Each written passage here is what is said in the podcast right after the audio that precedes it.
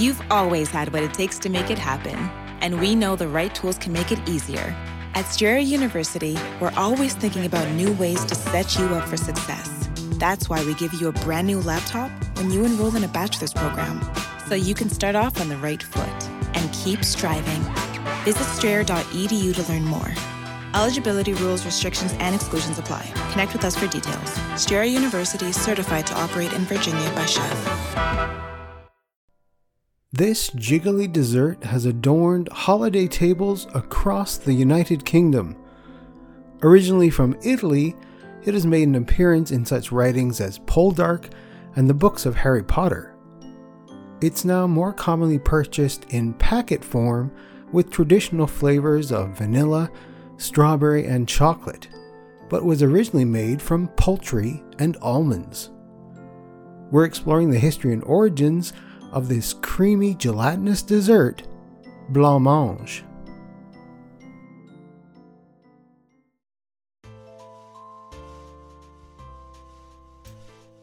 I'm your host, Glenn Warren, and welcome to another serving of Seasons Eatings, the podcast which explores the history and origins of your favorite Christmas foods. This is the beginning of our third season, and I couldn't be happier. Little did I know that three years ago, in the midst of a pandemic, that this podcast would still be going for this long. Thank you to all the listeners and subscribers to the podcast. I really couldn't have done it all without you. As ever, Seasons Eatings can be found wherever you download your favorite podcast. Seasons Eatings is also found on Facebook, Instagram, and Twitter. If you love the show, then I humbly ask you to share this podcast with someone you think would love to hear more about the history of Christmas and the foods which shape the holiday we love so much. If you want to give me suggestions for future episodes, just email me at seasonseatingspodcast at gmail.com. All the links can be found in the show notes at seasonseatingspodcast.com.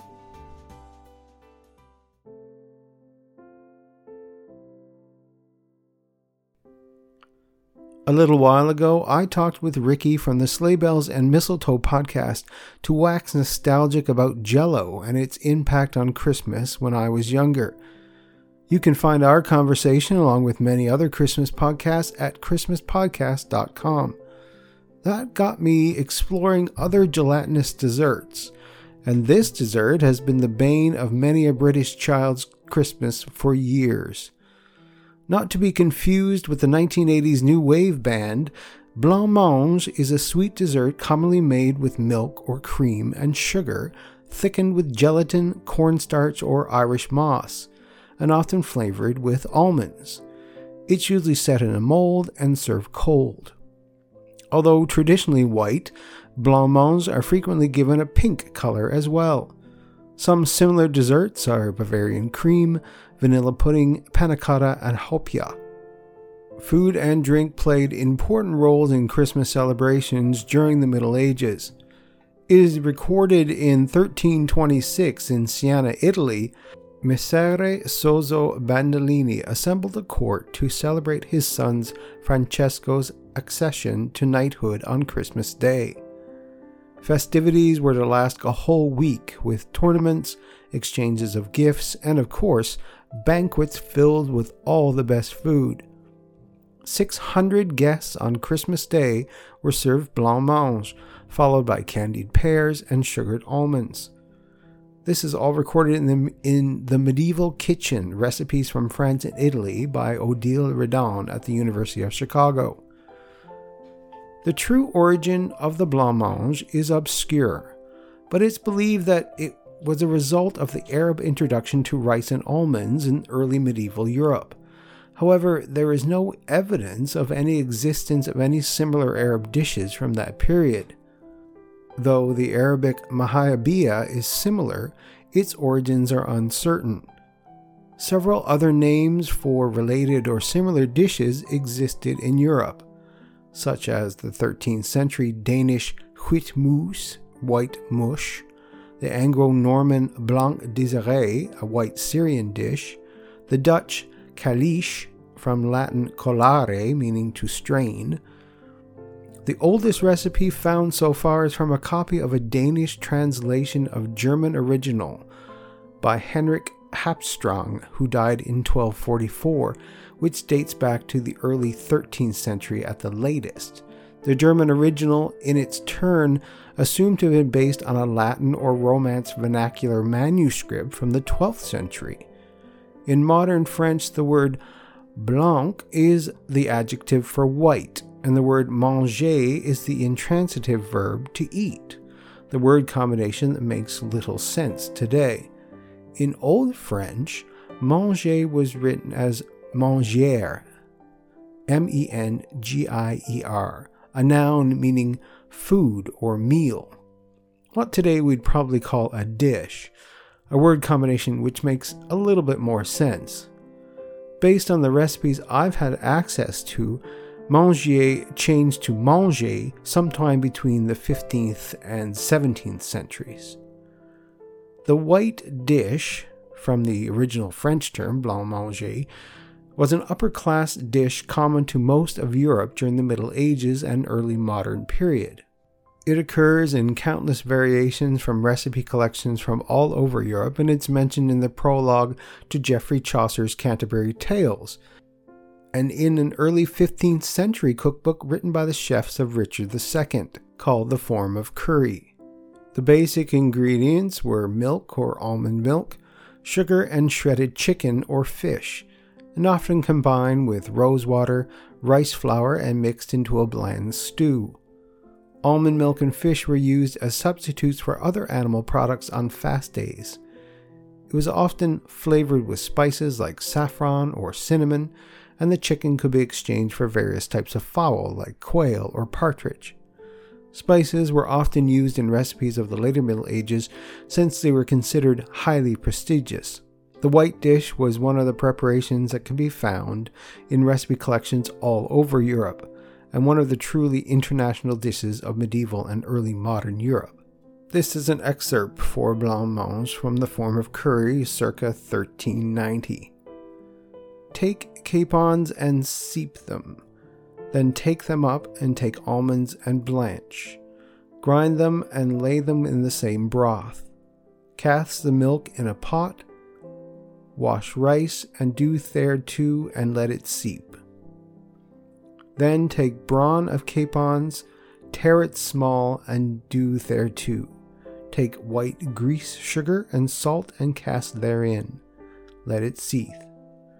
Then mess it forth and flourish with anise in confit, red other white, and with almonds fried in oil and serve it forth. And here is another recipe from the 14th century. If you wish to make blanc manger, cook the wings and feet of some hens in water. Soak some rice in stock, then cook it over low heat. Finally, shred the flesh of the hens and cook with some sugar. On festive occasions and among the upper classes, white dishes were often rendered more festive by various coloring agents. A reddish golden yellow of saffron, the green with various herbs, or sandalwood for russet. In 14th century France, party coloring, the use of two bright contrasting colors on the same plate, was especially popular and was described by Guillaume Tirel, one of the primary authors of the later editions of Le Viandier. The brightly colored white dishes were one of the most common of the early entremets, edibles that were intended to entertain and delight through a gaudy appearance as much as through flavor. In the medieval Renaissance area, recipes for blancmange or white dish occur with regularity. These early blancmange recipes were usually made with some types of poached poultry flesh or white fish, such as perch or pike or even lobster, on days when meat was excluded. On flesh days, capons were the preferred type of poultry to use in this recipe, because its meat was not only fatty and very flavorful, but most importantly, whiter than other types of meat. Other typical white ingredients used in these early recipes included ground blanched almonds or almond milk, and whole rice, rice flour, or bread to thicken it. Another important, though unusual, white ingredient in almost all of these recipes was white sugar. At that time, sugar was very expensive and considered to be a status symbol. Therefore, it was used often as a spice in savory dishes to reflect status and wealth. This sentiment is bolstered by Bartolomeo Sacchi in his circa 1475 Italian cookbook, De Honesta Voluptate, which he wrote, No meat is spoiled by sugar. In addition, other common flavorings in the medieval Renaissance era blancmanges were rosewater, orange flower water, wine, verjuice, and spices. White ginger was most popular for obvious reasons, but other colorful spices such as grains of paradise, saffron, cinnamon, mace, cloves were also used. Significantly, one of the most important aspects of these early blancmanges was the practice of cooking it for several hours, stirring constantly until it thickened to the point of gelling. For example, the circa 1545 cookbook, A Proper New Book of Cookery from London, indicates it was cooked long enough to produce a gelatinous mass in its final direction. Put it into a dish till it be cold, and then you may slice it as you like and so serve it. This is an aspect of the dish that remained constant, but methods for achieving the solid nature of the dish changed over time. Service of medieval Renaissance era blancmanges was also important. A simple method was to serve it in slices, garnished with a sprinkling of sugar, powdered spices, or fried almond slivers. However, a much more impressive and decorative way was to serve it topped with garnishes designed to contrast with the whiteness of the dish usually red pomegranate seeds, red coriander seeds, and red colored anise confit.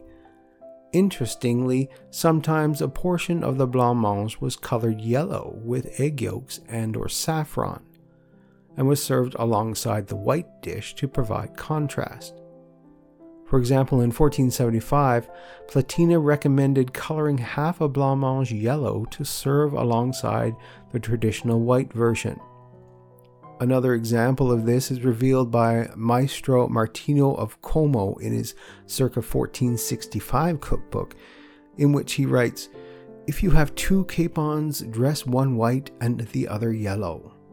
This direction illustrates that blancmange was also served on top of capon, or sometimes veal, as a garnish. Como even wrote instructions for how to do this in his recipe.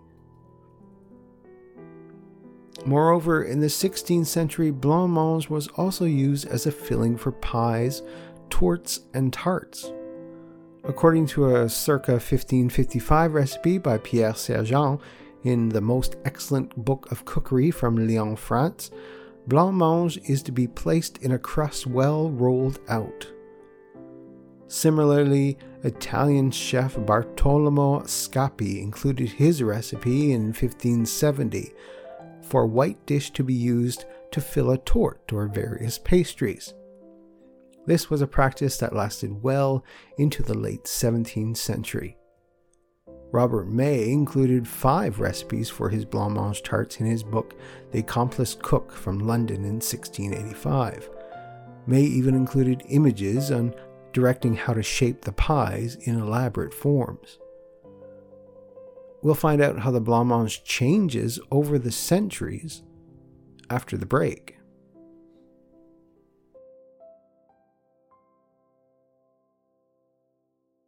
Hello, this is Art from A Cozy Christmas Podcast. We're the podcast that explores the coziest stories and memories of Christmas. Join me as I invite you to listen in as I read some of the classic stories of Christmas.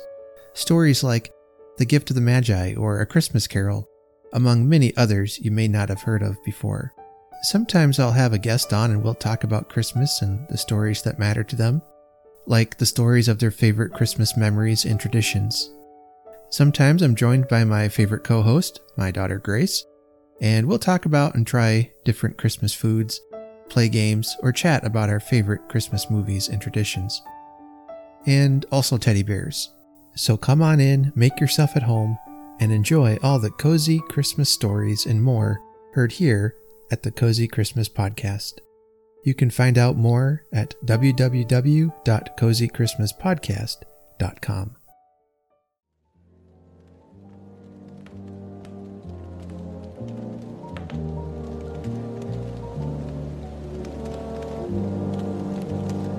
Hi, I'm Matt. I'm a podcaster, a lifelong Christmas nerd, and a professional Santa. And I have a Christmas podcast called North Pole Radio. Each week I sit down with a fellow Christmas performer, a fellow Christmas podcaster, or just a fellow Christmas nerd and talk about all things Christmas. There's a heavy focus on the art of portraying Santa, but we also cover Christmas movies, Christmas songs, Christmas food, and, well, basically anything Christmas. So check out North Pole Radio wherever you download podcasts.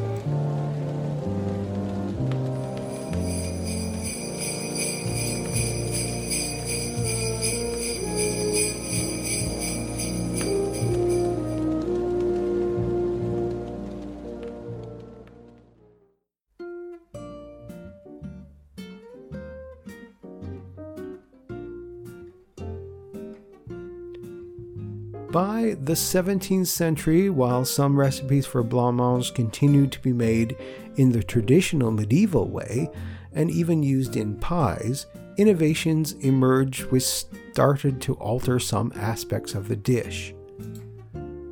For instance, some recipes suggest using gelling agents to thicken the blancmange, which was formerly achieved by the time consuming task of continuously stirring it for hours while it cooked. The innovation of using gelatin most definitely eliminated this laborious task.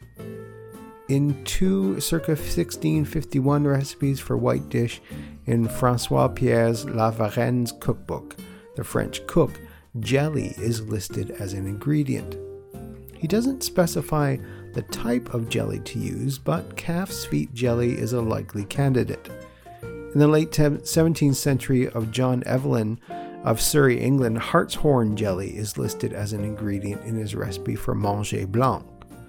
Hartshorn comes from the shavings of the horn of adult male deer. At the end of this recipe, Evelyn wrote, When it is cold, it will cut fine to indicate the degree of which it should gel. Curiously, Evelyn included two additional recipes for blancmange that were made without added gelatin, but were also meant to be stiff enough to serve like marmalade in slices, or to be sliced like jelly when you serve it up. The mixture of these recipes suggests that in Evelyn's era, added gelatin to blancmange was innovative, but not established enough to supersede the old ways. By the 18th century, jelly agents made from calves' feet, hartshorn, and isinglass, which is gelatin produced collagen from the air bladders of fish, became standard ingredients in blancmange recipes. However, by the 18th century, blancmange recipes started to fundamentally change because proteins such as capon, veal, or fish were regularly excluded from the recipes. Similarly, ground almonds and almond milk were used less frequently in favor of cow's milk and cream. Additionally, in direct contrast to the original intention of the dish, color was regularly added to the 18th century blancmange. For example, yellow jaune blancmange made from egg yolk, saffron, and lemon peel and juice became popular, but blancmanges also started to be colored with red, made with cochineal, and green, made with spinach juice. The use of color opened up new possibilities for ways in which blancmange was presented. For example, Charlotte Mason suggested using white and yellow blancmanges to create mock poached eggs in her circa 1777 cookbook, The Lady's Assistant. In addition, blancmange was also dyed and molded to mimic melons and oranges, and was also ornately molded into colorful shapes and structures, garnished with jelly, jam, marmalade, fruit compotes, plump raisins, slivered almonds, lemon peel, or broken pieces of jelly. An example of the way in which blancmange was used to make an impression occurred at a party given on June 29, 1770, by Sir Watkin Williams Wynn at Wynnstay, his country house near Wrexham, Wales. This event served 15,000 people and included an impressive and elaborate meal produced by three coaches full of cooks, including shapes and landscapes in jelly blancmange. By the 19th century, the idea of blancmange was far removed from what it originally meant to be. Its definition that is still in effect today is essentially changed to mean any milky or opaque molded gelatin.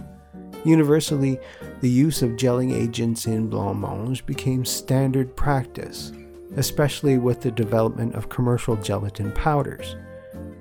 In addition, while in some recipes the opacity was still achieved with the inclusion of some type of milk, some achieved the opacity with starches such as arrowroot, tapioca, cornstarch, or even farina, items that become more readily available with the advent of industrialization. During this era, blancmanges were often flavored with chocolate, wine, and assorted fruits such as berries, quince, and citrus. An 1824 Baltimore, Maryland manuscript receipt book by Anne Maria Morris contains two blancmange recipes that illustrate these changes very well. One is for wine blancmange and the other is for lemon blancmange. Both of these recipes contain isinglass, water, sugar, egg yolks, lemon juice, and rind, and wine in various proportions. They do not contain milk, almonds, or starch of any kind, but attain their opacity from the egg yolks. Moreover, in the 19th century, blancmange continued to be shaped into elaborate and eye catching forms. For example, they were molded in multicolored stripes or ribbons, in variegated harlequin patterns, and in even more unique and amusing ways. One such way is exemplified in John Farley's 1811 recipe in the London Art of Cookery and Domestic Housekeeper's Assistant for Gilded Fish in Jelly. In this showstopper of a recipe, fish are molded out of blancmange gilded when solidified, then placed in a soup plate where they're covered with a clear gelatin to make them look as if they are swimming in a plate full of water. By the 20th century, preparation of a blancmange has gotten rather precise. In his book, Le Guide Culinaire, Auguste Escoffier describes a basic blancmange that he terms à la française to differentiate it from the English style. To prepare a French style blancmange, peel 500 grams of sweet almonds and 4 or 5 bitter almonds. Soak in fresh water to whiten the nuts. Pound as finely as possible, adding 8 deciliters of filtered water, a spoonful at a time. Strain through a strong towel, twisting it tightly. Dissolve 200 grams of sugar cubes in the almond milk. There should be about 7 deciliters. Add 30 grams of gelatin dissolved in a little warm syrup. Strain through a piece of muslin and flavor as you like.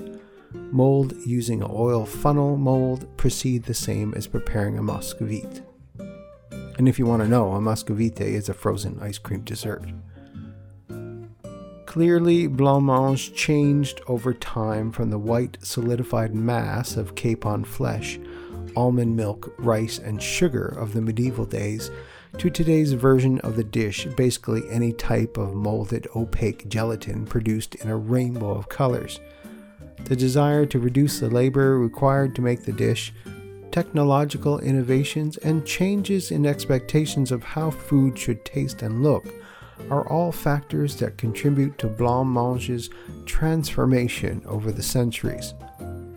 However, you like it, this wonderful, soft, creamy dessert will bring you back to your childhood Christmas at the first bite.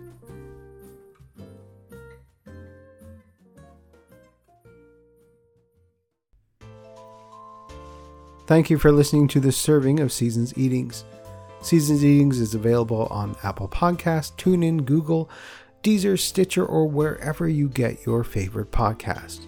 Please, if you can leave a review about the show so we can spread the Christmas cheer. And if you let me know you've left a review, I'll send you a Seasons Eating sticker as a personal thank you. Also, I would love to hear from you.